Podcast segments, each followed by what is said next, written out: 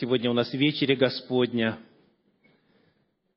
Событие одновременно и торжественное, радостное, и событие довольно сдержанное, строгое, ибо мы воспоминаем сегодня смерть и голговский подвиг нашего Господа и Спасителя Иисуса Христа.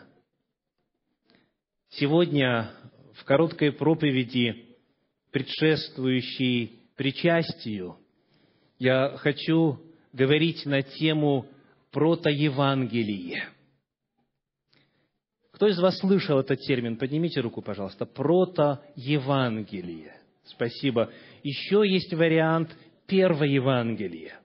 Первое Евангелие – термин, использующийся преимущественно в русскоязычной богословской литературе. Что это такое? Что такое протоевангелие? Вот определение из словаря богословских терминов. Написано.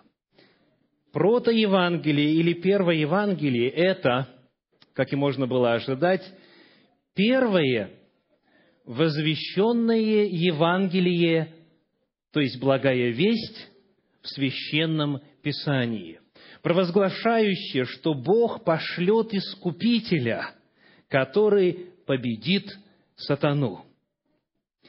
Скажите, если задать вопрос о том, где ярче, в каком библейском стихе ярче всего отражена и сконцентрирована благая весть о спасении, как большинство христиан ответит? Вот есть один стих, Евангелие от Иоанна, 3 глава, 16 стих. В действительности, давайте вместе произнесем вслух.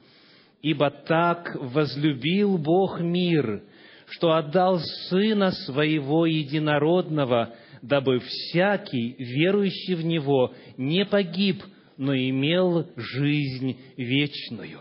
И потому, по аналогии с Евангелием от Иоанна 3, 16, должно быть легко запомнить место, где находится протоевангелие, где первая благая весть на страницах Священного Писания провозглашена.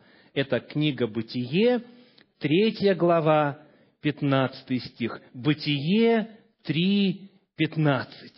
Иоанна 3, 16, Бытие 3, 15 есть что-то в звучании, в цифровом исполнении схожее, потому надеюсь, что все вы запомните. Это удивительное место, Слово Божье, книга Бытие, третья глава, 15 стих. Давайте прочитаем.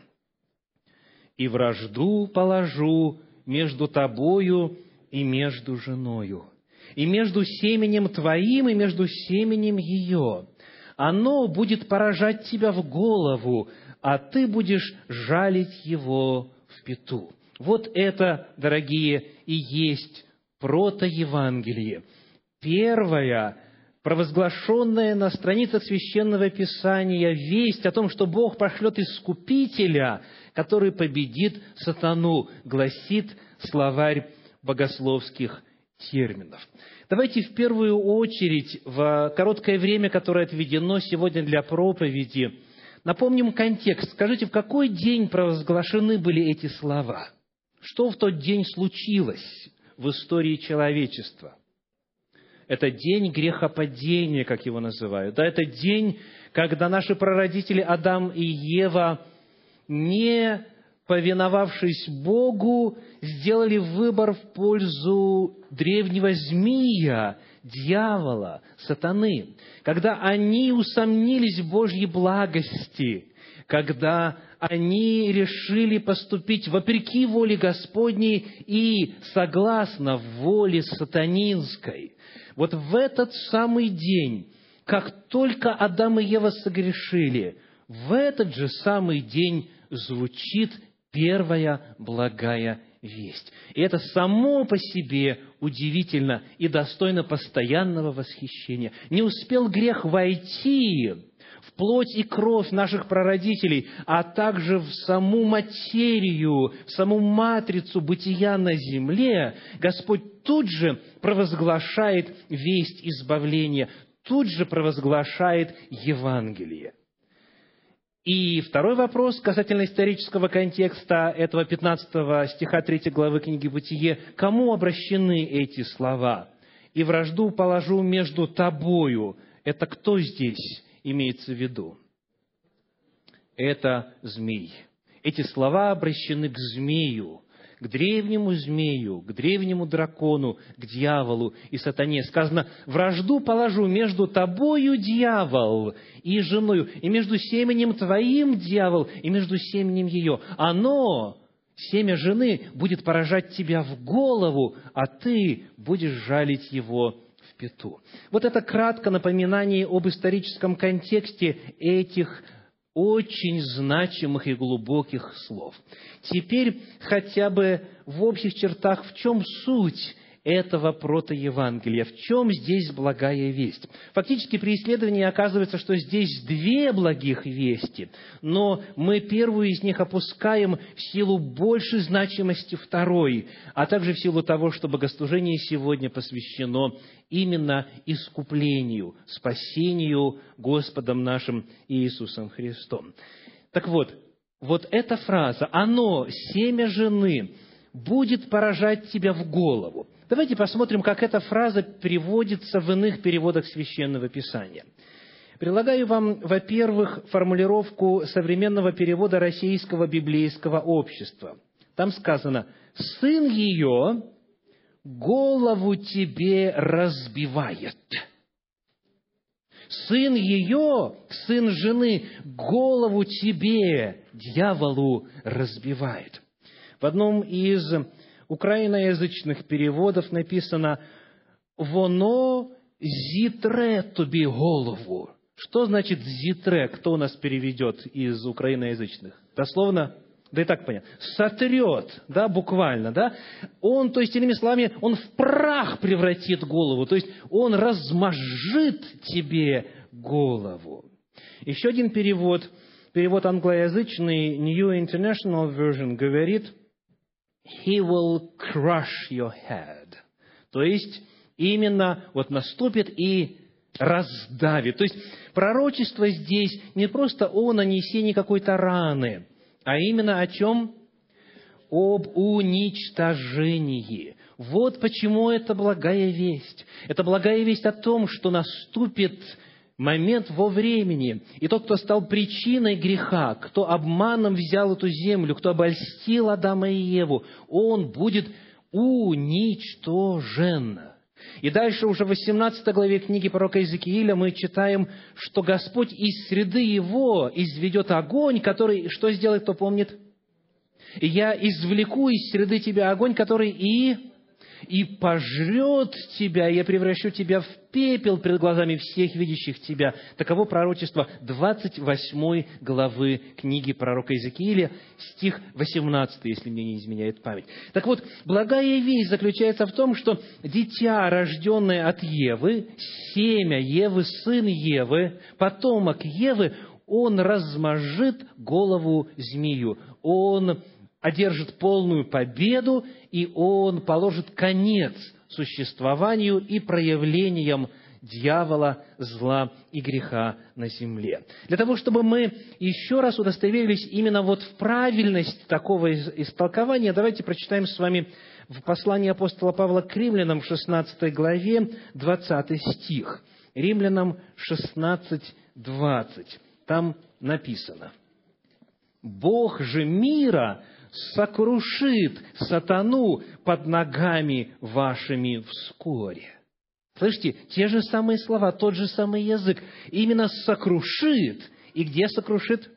Под ногами. В этом обетовании сказано, да, дьявол будет жалить его в пету. Но он, потомок Евы, он сокрушит. И апостол Павел говорит, Бог мира сокрушит кого? Сатану сатану. Вот о чем это пророчество. Благодать Господа нашего Иисуса Христа с вами. Аминь. Благая весть заключается в том, что Господь сам придет и поразит древнего змея. Он положит конец его существованию. И это прозвучало в тот самый день, буквально несколько часов после того, как грех пришел, как Адам и Ева обольстились обманом змея и встали на его сторону. И вот величина этой благой вести и масштабность этого протоевангелия еще более видна, когда мы задаем следующий вопрос. Скажите, вот по вашей памяти, во всем повествовании третьей главы книги «Бытие», когда рассказывается, как обольщение произошло, что сказала жена, что сделал муж, затем, какова была их реакция на то, что они почувствовали результаты греха, что они Богу отвечали, что они в отношении друг к другу говорили. Вот во всем этом повествовании, скажите, присутствует ли со стороны человека, Адама или Евы, хотя бы один сигнал о помощи, Просят ли они о помощи? Нет. Признают ли они свою вину? Нет. Бог задает Адаму вопрос, не ел ли ты от дерева, от которого я запретил тебе, сказав, не ешь от него? Скажите, как следовало ответить? Ел, ел. И тут же добавить что? Что бы вы сказали? Я теперь понимаю, Боже. Я теперь понимаю, в какой беде оказался. Я вижу, что тело мое изменилось. Я вижу, что я наг, у меня теперь стыд, у меня страх. Я понимаю, что я оказался в страшной проблеме. Прости меня. Но Адам не признает своей вины, Ева не признает своей вины. Они не просят о помощи, они не просят о прощении, они ничем, ни единым моментом, взглядом, вздохом, тем более словом или делом, не свидетельствуют о своей нужде в Боге. И потому что делает Бог?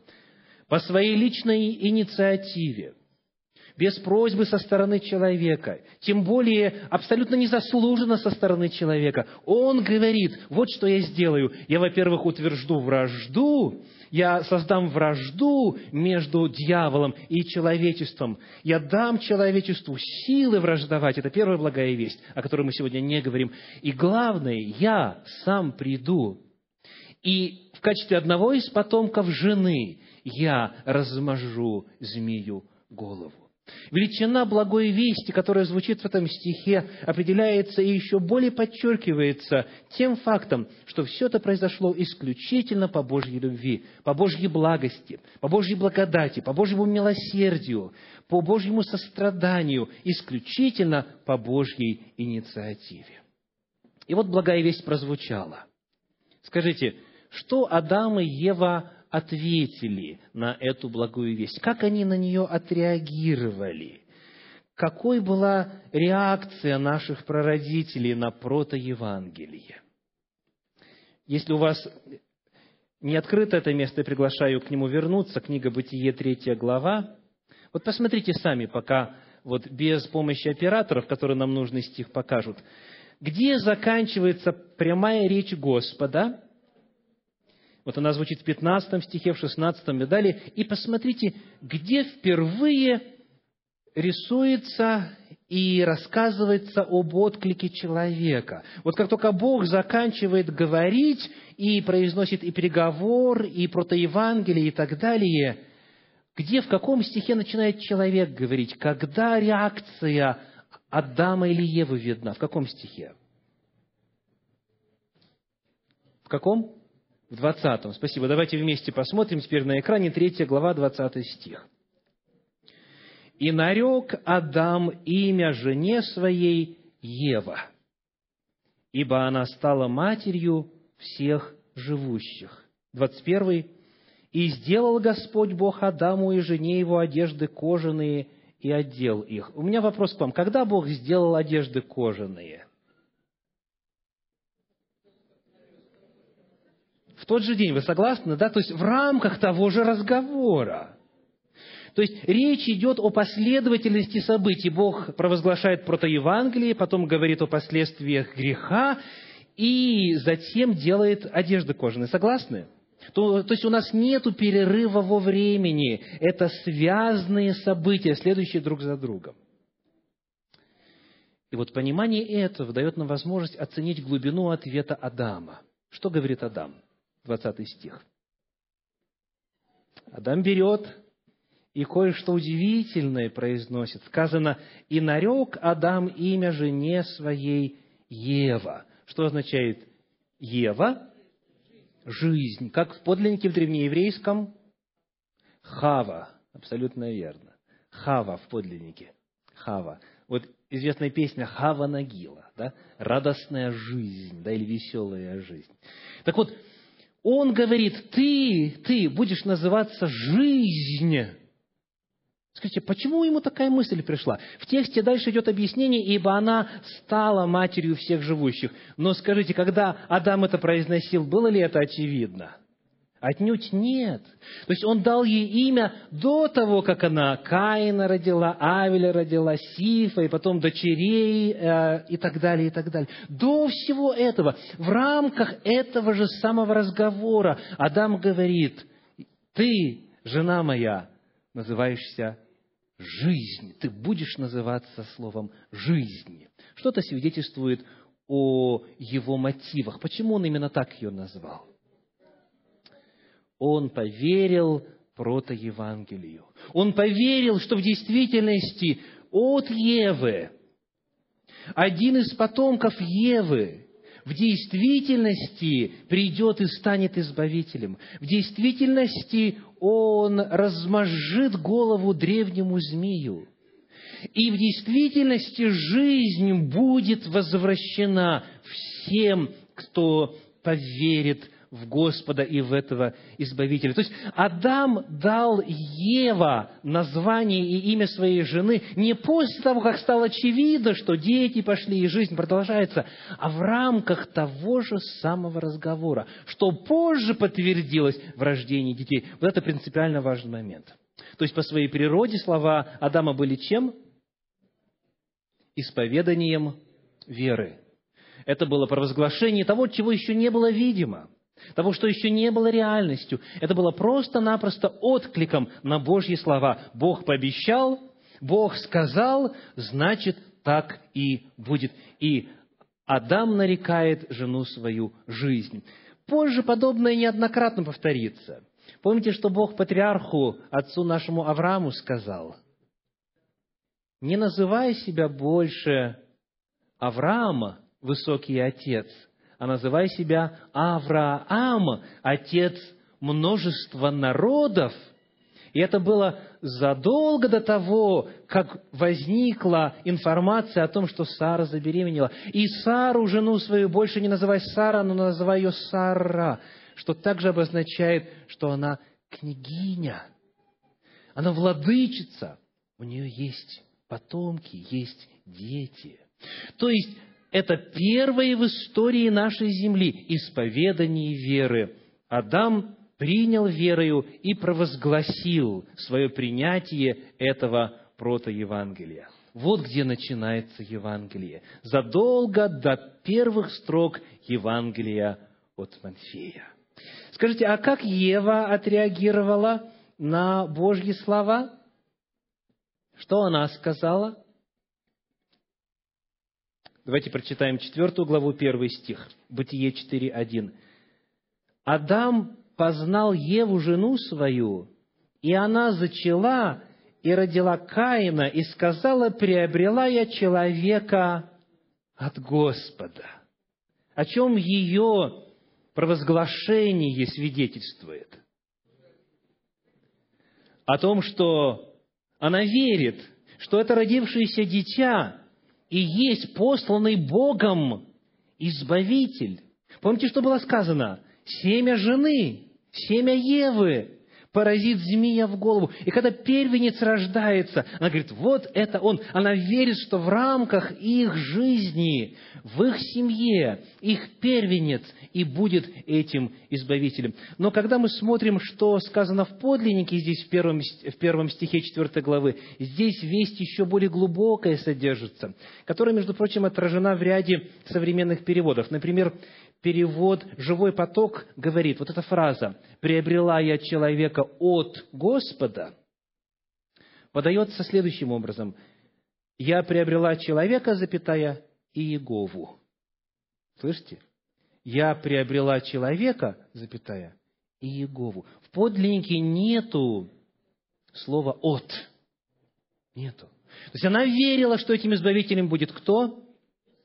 Сам Господь. Что сам Бог придет и в образе человека явится родится от нее и станет этим избавителем. Представляете, какая глубина знания Евангелия о том, что Слово, которое было Богом, должно стать плотью и стать избавителем. Это все Ева уже знала. И потом, когда произошла трагедия, когда Каин убивает Авеля, и затем Каин отселяется, мы читаем далее в 25 стихе 4 главы книги «Бытие» следующие слова. Бытие 4, 25. «И познал Адам еще жену свою, и она родила сына, и нарекла ему имя Сив, потому что говорила она, Бог положил мне другое семя вместо Авеля, которого убил Каин. Какие слова она произносит?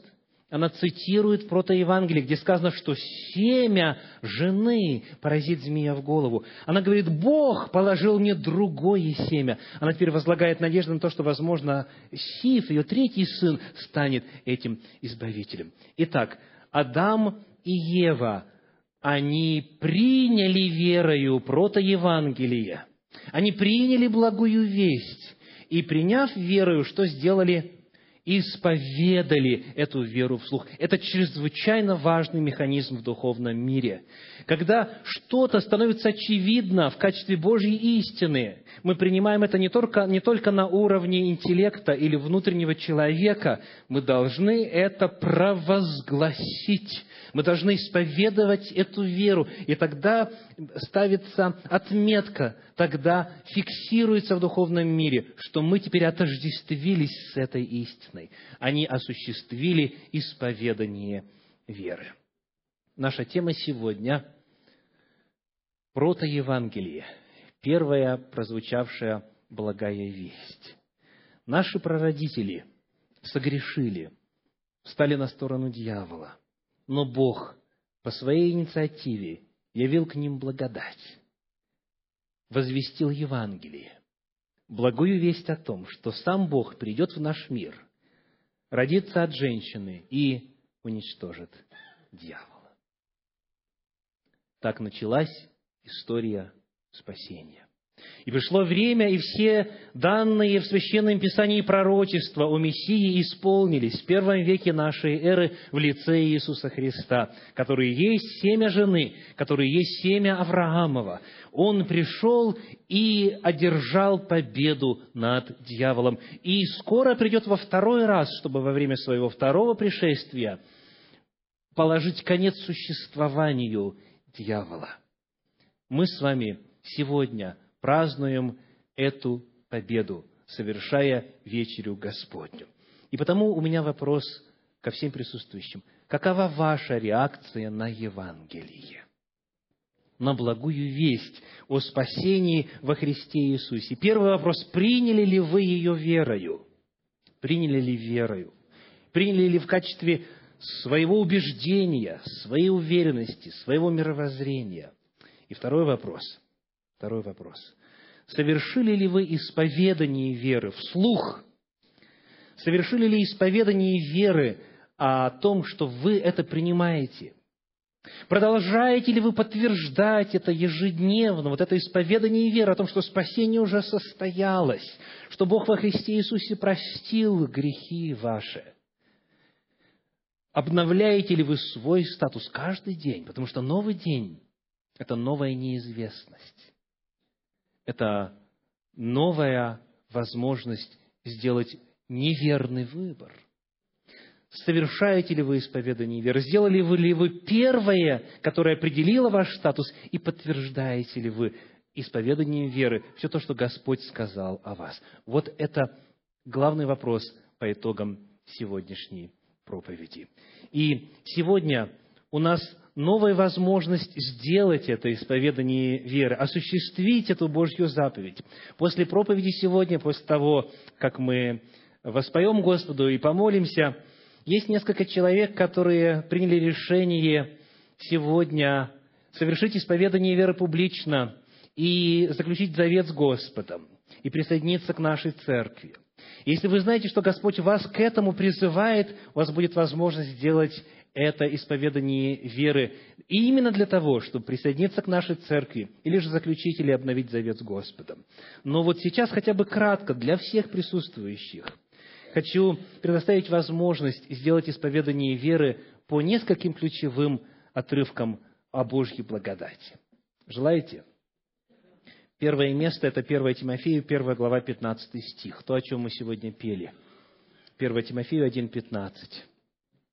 Если вы в это верите, приглашаю устами исповедовать. Верно и всякого принятия достойно слова, что Христос Иисус пришел в мир спасти грешников, из которых я первый. Аллилуйя. Это верно. Это истина. Еще одно место. Послание в Ефес, 2 глава, 8 стих. Ефесянам 2, 8. Здесь используется местоимение, обращенное к аудитории. Но чтобы это исповедание веры стало вашим, используйте свое личное местоимение. Готовы? «Ибо благодатью я спасен через веру, и сие не от меня, Божий дар. Аллилуйя! И, наконец, последнее, первое послание Иоанна, пятая глава, стихи с 11 по 13. Я вначале прочитаю, и затем на основании этого исповедания мы совершим свое. «Свидетельство сие состоит в том, что Бог даровал нам жизнь вечную, и сия жизнь в Сыне Его.